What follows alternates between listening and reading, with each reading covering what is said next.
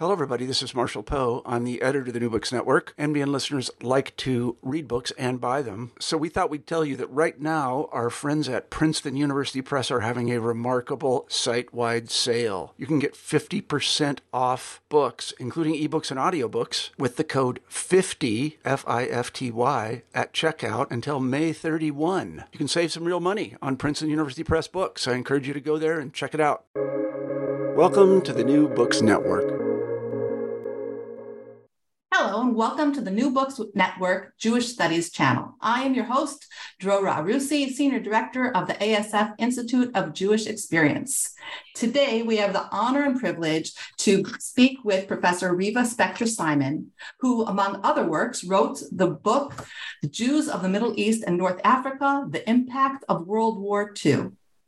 We'll get a little more into your background and the content of the book as we begin our discussion. So, Professor Simon, thank you so much for joining us today. Um, I look forward to really hearing about this. I know that uh, we've spoken in the past about this research and we've uh, expanded upon it a little bit and spoken. So, I'm excited to really get into it and share it with our listeners. So, let's start with a little bit about you. Uh, you worked as Associate Director of the Middle East Institute at Columbia University, as well as a professor of history at Yeshiva University. Can you first tell us a little bit about um, your roles there? Well, first of all, Dora, let me thank you for inviting me to this interview and bringing attention to this important topic. I'd also like to acknowledge the significant contribution and commend the ASF and the Institute of Jewish Experience uh, for their contributions to uh, Jewish education. Thank you. I mean it. At Columbia, one of the projects we worked on concerned minorities in the Middle East and North Africa. And we were able to produce a volume on the Jews of the Middle East and North Africa. It was the Jews in the Middle East and North Africa in modern times. Uh, I did it uh, working with Michael Laskier and Sara Reguer. Uh, and it contained chapters on individual countries as well as survey articles on history, economics, literature, music, education, and so on. Both at Columbia and at Yeshiva University, I was interested in developing pedagogical materials that teachers could use to integrate the story of the Jews of the Middle East and North Africa into the general European Ashkenazi uh, oriented uh, curriculum. At one point, I was uh, talking to a colleague who was involved in taking American high school students on the March of the Living. She found that students had three, three reactions, three general reactions, and these were typically linked to their backgrounds. Children of survivors identified immediately. They went to look for names and seeking relatives and so on. Grandchildren of American Jews who had come to the United States before World War II had less of a connection. And I identified with that because my parents came before World War II, and my father fought in uh, World War. My father fought in World War II. As an American. American Army, yes, U.S. Army in World War II. Uh, and the third group were children whose families came from the Middle East and North Africa and had little to no connection to events. I was really taken by these reactions, especially because the story, as the story of the Holocaust becomes part of the Jewish Israeli historical narrative, it leaves out half of the Jewish community. And the gap between Ashkenazim and everyone else becomes even wider. So I decided that there was a story to tell, that the Jews of the Middle East and North Africa were affected by World War II, and that their story was also, is also a part of the general uh, Jewish his, uh, Israeli World War II uh, story. Well, like you mentioned, it's not the mainstream of most research. So, where did you find your research materials, or what methods did you use to find the information? Interestingly, interestingly enough, much of the material has already been published in books, articles, and memoirs, but not as one unified story. So I decided to put it all together. And in addition to books, articles, memoirs, newspaper articles, I used materials in various archives. For example, the uh, United States National Archives, the British and Israeli archives, and the American Joint Distribution Committee archives, both in New York and Jerusalem.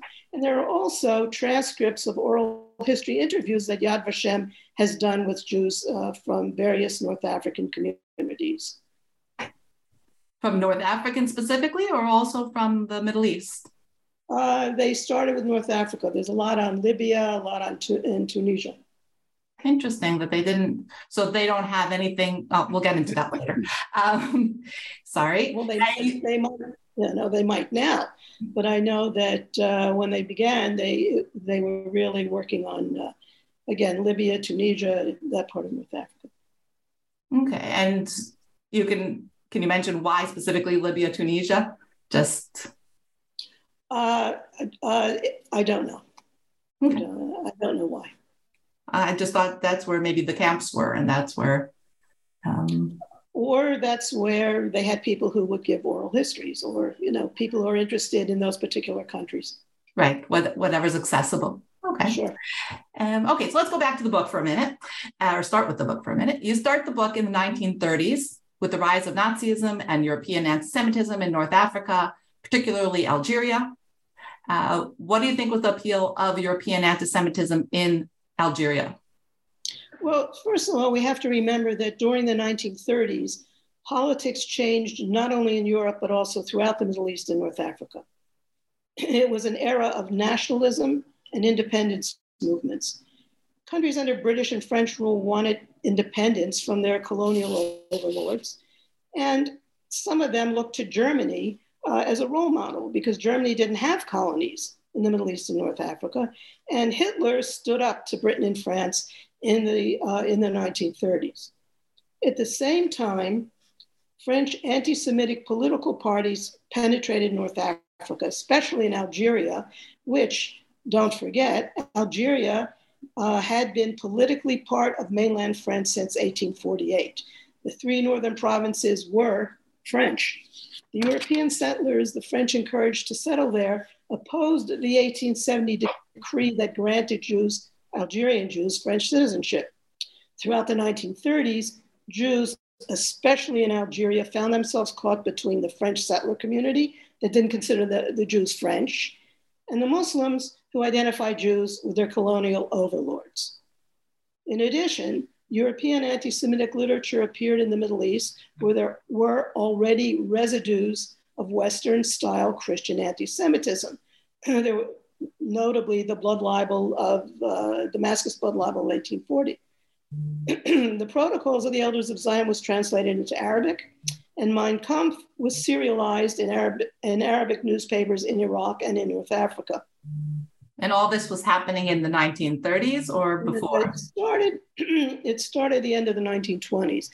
And by 1938, there were Nazi party cells in Lebanon, Iraq, Egypt, Iran, Afghanistan, Tunisia, Turkey, and the British Mandate in Palestine. And I live in Jerusalem, for example, near uh, a street called Emek Rephaim, and that's where the head of the Nazi party used to march up and down uh, during the, uh, the 1930s, during the, until the war. Um, sorry. so let, us go you, you keep referring to World War II and you're not referring to the Holocaust. Can you speak? I know it's a little more than semantics here. So if you can speak to why you called the book also The Impact of World War II rather than the Holocaust. Because clearly the Holocaust resulted in the slaughter of European Jewry. But while it is true that the Jews of the Middle East and North Africa were not annihilated, but don't forget, Jewish communities in the Balkans, Greece, and Rhodes were wiped out. The war World War II had a profound impact on the lives of Jews from Morocco to Iran. And so, if it wasn't necessarily a Holocaust and it wasn't connected to the same, why was there a difference between the Jewish communities and the Muslim communities in those? The impact of the war hit North Africa and hit the Middle East. Yes. Was there a difference specifically with the Jewish communities in those um, in those countries? Everybody suffered from the war, from food shortages and deprivations. Excuse me. Mm-hmm. but the war affected Jews from Morocco to Iran directly. For example, there were bombings and invasions. Libya and the Palestine Mandate come to mind. Haifa was bombed, Tel Aviv was bombed by the, by the Italians, and people died. I mean, there were uh, heavy casualties. There were anti Semitic regulations in French occupied territories, similar to the ones in mainland France. There were forced labor and deportations in North Africa. Uh, there were internment camps in Lebanon. We don't think about that. There were internment camps in Turkey. And there were attacks on Jewish communities, notably the Baghdad community um, in Iraq. So that's point number one. Point number two. Can I stop you for a minute? The deportations were to where? Uh, deportations were camps in the countries. Okay. After point number two, after June 1940, when France surrendered to Germany, Britain stood alone, fighting the Nazis in Europe. And we hear a lot about Britain standing alone, fighting the Nazis in the Blitz and so on. But they were also fighting the Nazis in North Africa for two years. There was a back and forth war in Libya between the Axis forces, the Italians and the Germans, and the British who controlled Egypt. The goal was to drive the British out of Egypt. In May 1942, German forces reached the borders of Egypt, and had they broken through, the Nazis would have taken Palestine and Jews there and in the rest of the Middle East and North Africa would also have been annihilated. And you mentioned, I'm going to go back to the camps for a minute. Um, you mentioned that they were deported to the camps in their countries. There we think of when we think of camps in World War II, we think of the concentration camps, we think of the extermination camps. What kind of camps are you referring to here? Uh, there were internment camps and labor camps, and I'll get to that uh, a little bit later. But uh, I think I think the bottom line is that the Nazis did not have time, nor the logistics, to build to build uh, annihilation uh, camps in, in North Africa. Were there plans? Yes, there were plans in Tunisia, and the, the Germans controlled Tunisia for a bit, but they just, they, uh, uh, and they sent uh, people from the SS there, but they didn't have the time and they were, nor the logistics to deport people to, to mainland Europe.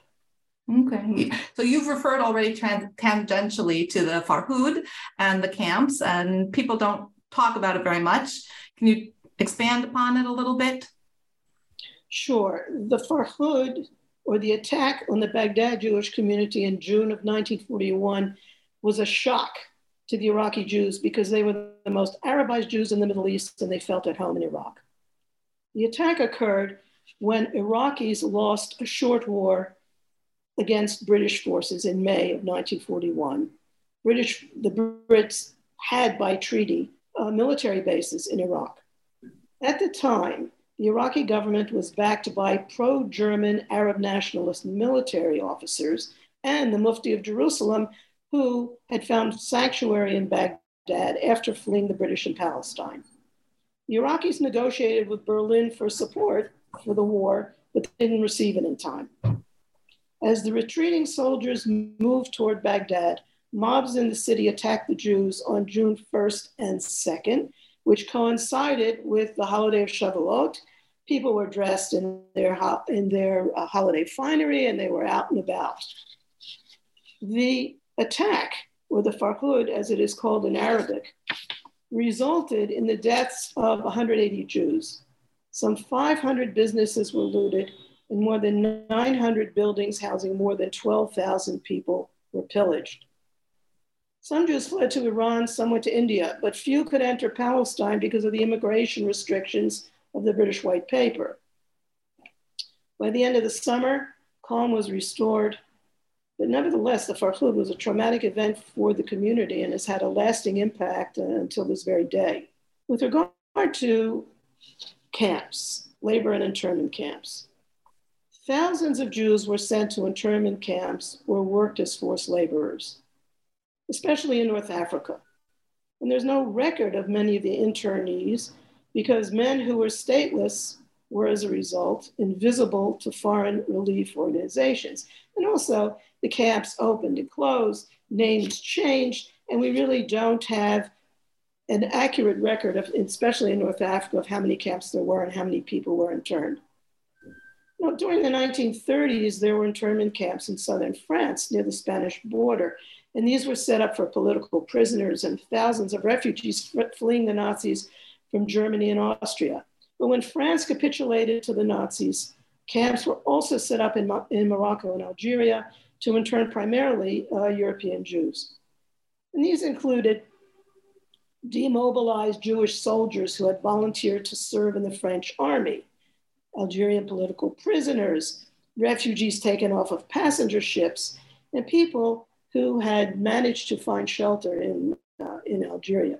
Men were also sent to work on what was known as the Trans Saharan Railroad, a French plan to link Algeria and sub Saharan Africa, where these men had to lay track across a thousand, more than a thousand miles of desert, working in conditions of extreme heat during the day, bitter cold at night, living in crowded camps with little to no shelter, and they were often guarded and tortured by anti Semitic former legionnaires. Similar camps were set up in Tunisia in late 1942 when the Germans assumed control. There were also Italian camps in Libya. The most notorious was the Jado camp near Tripoli, where men, women, and children were sent. Some 562 people died of typhus. Some Jews were also deported to Italy and later to Bergen-Belsen.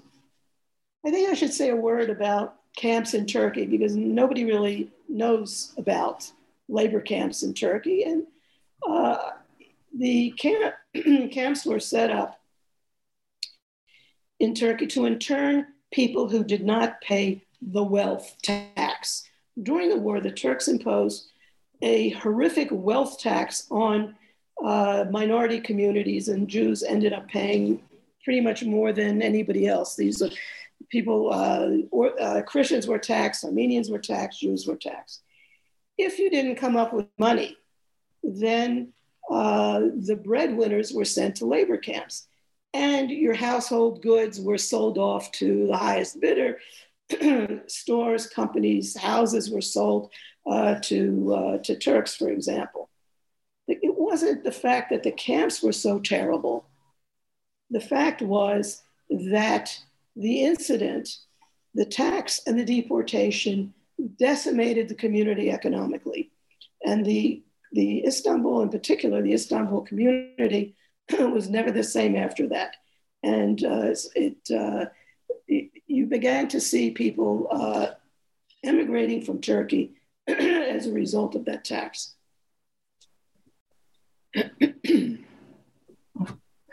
So kind of pivot a little bit because I we're talking about things that I think people don't know about so much and things that um, I was excited to read about as well. So we often overlook the strong females in our history. So um, I was really excited that you were writing about Helene Benatar. Um, and can you share with our listeners a little bit about her? The heroine in Morocco was a young Jewish attorney, Helene Cazes Benatar, who began assisting refugees during the summer of 1940 and didn't stop. It's estimated that Benatar was instrumental in aiding tens of thousands of European refugees. Uh, she intervened with civilian and military authorities, provided necessary guarantees, and arranged for exit visas, housing, and medical treatment, often working in cooperation with international aid organizations, including the American Joint uh, Distribution Committee, HIAS, and later with the Quaker American Friends Service Committee. After Operation Torch, the Allied uh, landing in North Africa in November 1942, she worked with the Allied authorities to release internees from labor camps and and to provide housing and jobs for them. People who've written the most about uh, Benatar are Michal Ben Yaakov, who has written a number of articles, and most recently, Susan Miller in her book, uh, Years of Glory, uh, has written a biography uh, of Benatar and her work uh, during the war.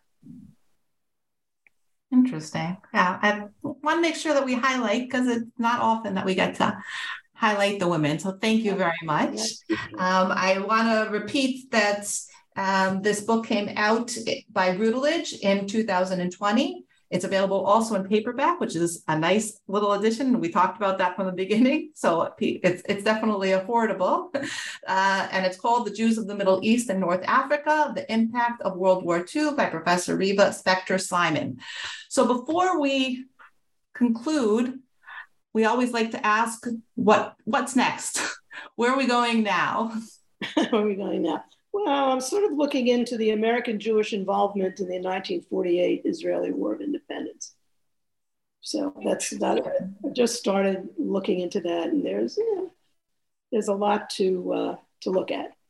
And that'll be interesting in the context of the American perspective on World War II and the Holocaust. So I wonder how. Uh, yes, there is. yes, there is. Well, thank you very much for joining us today. We greatly appreciate it. And we look forward to having you again on the New Books Network. Thank you very much, Dora. Thank Shana you. Tova. Shana Tova.